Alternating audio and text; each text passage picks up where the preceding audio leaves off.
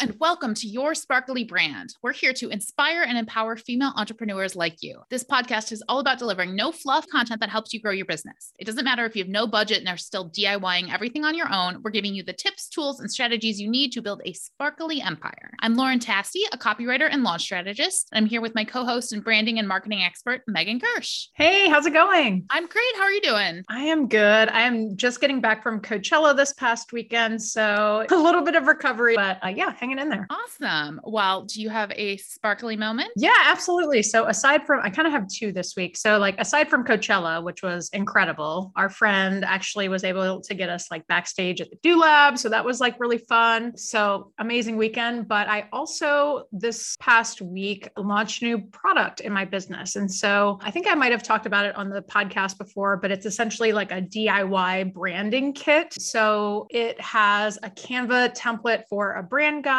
So essentially, it kind of guides you along like what pieces of uh, your visual identity to plug in to the actual guide. And then it's accompanied by a brand strategy video. So the whole reason why I created this product was that I saw a lot of brand boards out there. So there would be like one single like image where you could like plug in your logo, plug in your colors, whatever. But the problem there is that branding is so strategy driven and none of those brand boards come with strategy. And so this is why I essentially put together this product so that you kind of get both. So yeah, that is making me feel a little bit sparkly. Awesome. Yeah, that seems super helpful. And I totally, yeah, it's much more complex than just like a logo and some colors. So yeah. that sounds super helpful. And you said it's available now? Yeah. Awesome. So we'll put a link to that in the show notes if anybody's interested in checking it out. Yeah. What about you? What's your sparkly moment this week? So truthfully, it's been a tough week, just like not feeling motivated, not feeling, you know, super inspired by my business, but I'm going to celebrate my husband because I'm super excited for him. He just released a single. This is so crazy. He's a comedian, obviously, but he's been working with a friend who's also a DJ, pretty well known DJ, Sasha Robati. And they just today released a single for uh, a new song and he does the vocals on it. So I just think that's super cool. And it's one of those things that, like, my husband just released a single isn't really a sentence I thought would have come out of my mouth anytime recently, but so I'm excited for him and I'm going to share that sparkliness. Awesome. Yeah, I got to listen to it this morning. I loved it. And we will put a link to that song in the show notes as well. Yeah. All right. So, what are we talking about today? So, today we are talking about SEO, AKA search engine optimization. This is essentially the algorithm that Google uses in order to place content when you do a search. And so it ranks content first, second, third, etc. And like all algorithms, SEO is constantly changing. So it's really important to stay up to date on the best practices and kind of current, you know, things that you need to focus on within SEO. Yeah, I actually think since I wrote the notes for this episode, I've seen like other copywriters talking about how Google's making these changes and these changes. So it really it changes all the time. Whatever we're saying today could not be true tomorrow. Just keep, you know, it's that whole like experiment, keep doing, learning kind of thing. Yeah, I feel like there are some of the rules that we're going to chat about today that are kind of like general guidelines that I, I mean, have been kind of best practices for years. So, you know, some things come and go, but other things are definitely kind of like mainstays. Yeah. The other thing I want to make sure we're clear about before we jump into like the actual like doable stuff is SEO is a huge industry. There are a lot of agencies out there, there are a lot of freelancers that are always sort of pitching their services. I, this is like, I feel like the category that I get the worst, awful, spammy cold emails from. I'm not sure if it's just like a disconnect or something, but this is all meant to be like actionable easy things people can do no matter what like your tech level is, no matter where you're at in terms of like having a team. It's just really sort of simple things you can go in and adjust on your own website, in your own blog post, that kind of thing. So it's just a very broad overview. If you're interested in digging deeper into it, there's all sorts of great resources online to learn more about SEO. And these strategies, they work for web-based copy. So we're talking about blogs, the text on your website, that kind of thing. I don't want to jump ahead too much, but one thing in the past, and maybe this isn't true anymore, that I've used as a determiner when I'm looking for keywords is if I have like a long tail keyword, the results that show up on the first page are social media. So if it's a Pinterest or a Facebook page or something, that means there's a ripe opportunity for a blog post or some web based copy. So I wonder if that's changing too. Yeah, I don't know. I hadn't heard about that, but that might be interesting to kind of keep up on. See, this is what we're talking about. Like it's yeah. always just changing all the time. So that's interesting. So SEO is all about keywords and super easy way to get started with researching your keywords is just to go to Google and start typing in keywords that are related to your niche. You will notice that a little drop down menu will appear when you start typing into Google. And these are some of the most commonly searched for terms within your niche. So that's a great place to start. And then you also want to focus on long tail keywords. There are long tail keywords and short tail keywords. And so let's give some examples here. So if you are talking about a short tail keyword, or essentially it might be just like soap or apple or toy or something like that, one word, one to two word keywords. When we're talking about long tail keywords, we're talking about three to four word keywords. So you want to go for those long tail keywords because they are easier to rank for. You also want to think about how you might be able to integrate some local terms into your strategy. So let me give an example here. Los Angeles based music producer or something like that might be a good example. So see how you are integrating the, the place with the type of niche that you're going for. That's how you would essentially create a location based long tail keyword. Another great thing to kind of integrate into your strategy is questions as long tail keywords. So here's an example Where can I find locally made handmade soap in Portland? That might be something that somebody is typing into Google to find a result. So picking a handful of long tail keywords to focus on in your strategy is a great place to start. The best thing to do is find your keywords before you start writing. It's really a lot more work and a lot more taxing to have written something and to go back in and add keywords. And so I have a couple of tools I like to use. So my first place that I always start, I use a tool called Keywords Everywhere and it's a uh, Google Chrome plugin. It's not free, but it's very cheap. I think I pay like $20 a year or something for basically like unlimited searches. You buy like a hundred thousand searches or some crazy number like that. And I love it because it's just a part of me searching things. And it also, I'm pretty sure it also covers like Amazon, YouTube, like it'll come up in places beyond just Google search as well. So I love it. There's a little like star next to one. You can like star results and numbers and all of that. And so then you can kind of go back later. I use it even when I'm just like searching searching for stuff in my personal life just to keep my brain sort of in SEO mode. So I highly recommend it. I don't use other tools as much anymore just because this one's so easy and it's just kind of like always running. The other one I do still use is Uber Ubersuggest. And I like, I just use a free version of that. And that's more for an existing client's website. I'll pop it into there and make sure, like, if I'm redoing their website copy, I'm not going to like ruin anything or see what keywords they're already ranking for. It's less of a keyword finding tool and more of an understanding what's working and what isn't working on an existing website. And then the other popular one is Google Google Keyword Planner. I don't really use it anymore just because it's not as easy to use. That's a free one that's like 100%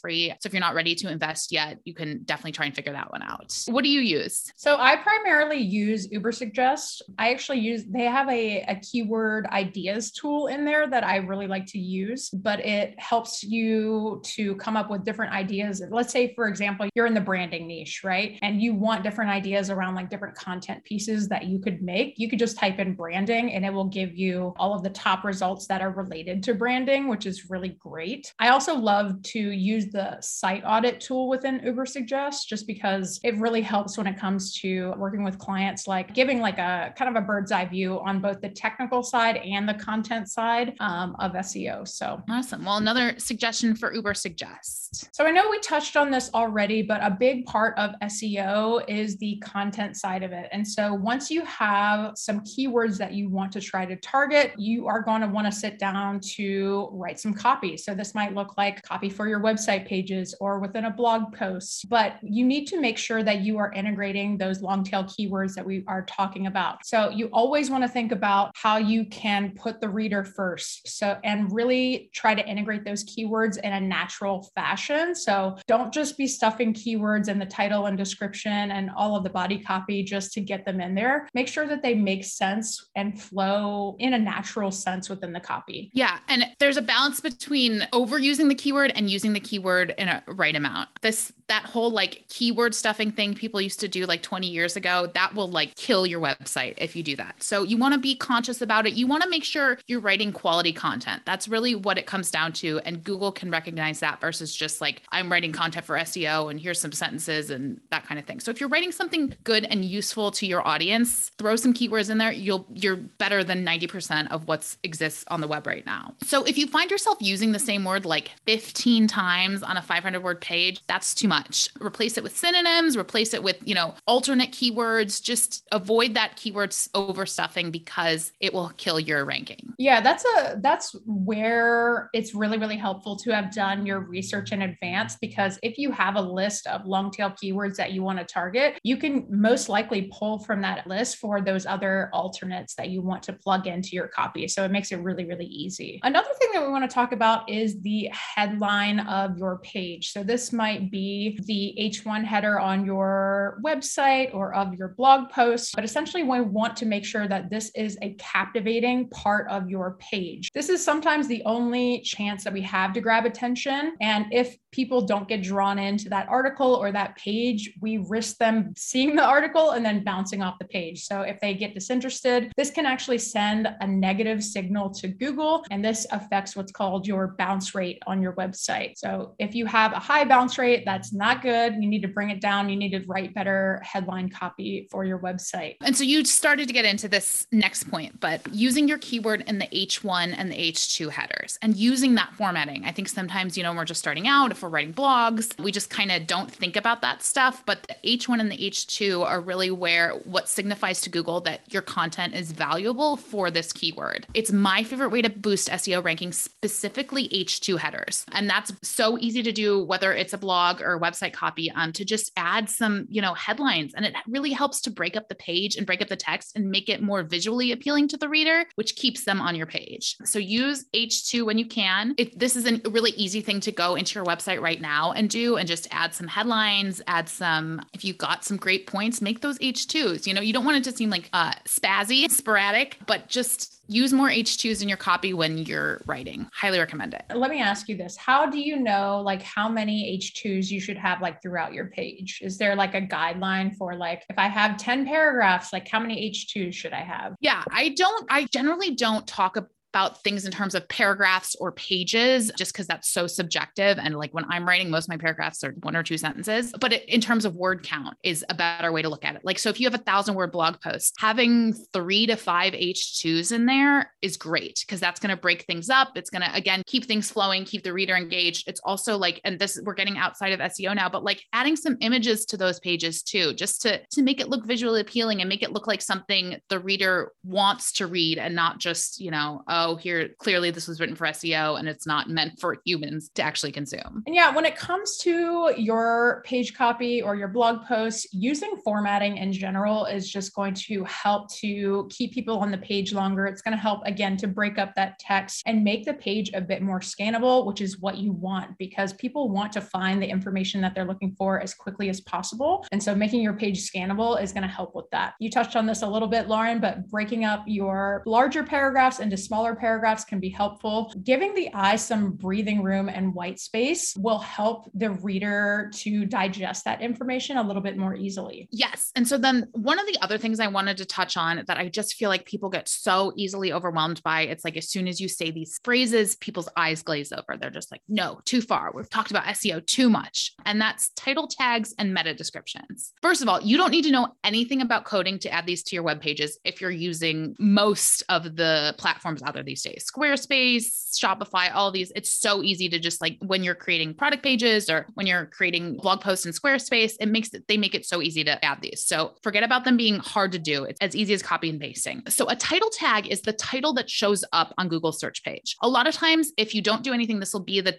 title of your website the, or the title of your page or your headline. But sometimes a great headline for your page isn't as useful as you want to lure a Google reader, Google searcher in to read your page. And that's, I think, I think it's blue when you search. So you want to 100% make sure your keyword is in there, especially if it wasn't in there as the title of your page. And you want to think about what would make somebody who's seeing 10 options, right? 10 of these that all look the same, all the fonts the same. What makes is going to make this one stand out to the reader and make them click on it? Um, and so that's a title tag. You want to aim for 60 characters or less because Google cuts it off after that point. So again, that's where if your title, the title of your page is longer, just shorten it, just make it more succinct for a title tag. And then a meta description is the chunk of text that shows up on Google's search page that summarizes what your page is about. We've all seen it. We all know what it is. It doesn't have to be that complicated. So again, you want to make sure your keyword is in there, make it interesting and get the reader to click on your page. And then I highly suggest including a CTA. And a lot of times the CTA is go read the blog post, go read the, you know, visit the page. It doesn't, it's not, you know, buy something now. And for that, you want to aim for between 140 and 160 characters before Google cuts you off. So I actually have a really amazing tool that I would recommend that I use with all my clients, and it is the detailed SEO Chrome extension. It's completely free, but it gives you a quick check on number one, do title tags and meta descriptions even exist on the website? And number two, do they need work? It gives you that very quick overview of how that is set up. It'll give you like an indicator green or red. If you're in the red, you need some work. And if it's green, then it's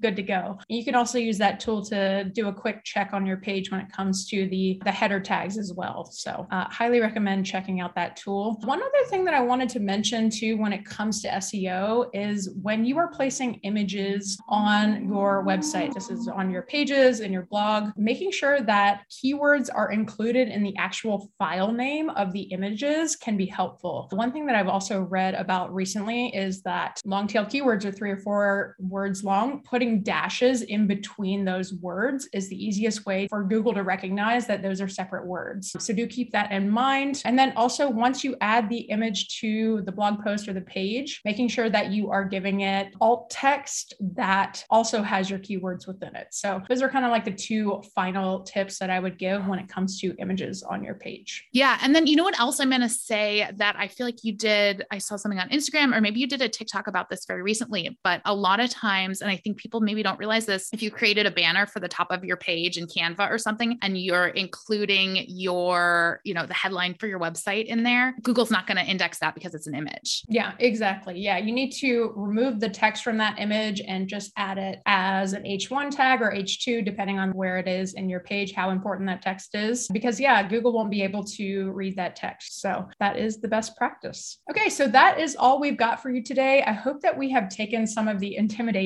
out of SEO. Give some of these strategies a try the next time you are trying to write some copy for your website. If you enjoyed this episode, please leave us a five star review wherever you listen to podcasts. Thank you so much for listening. And until next time, stay sparkly.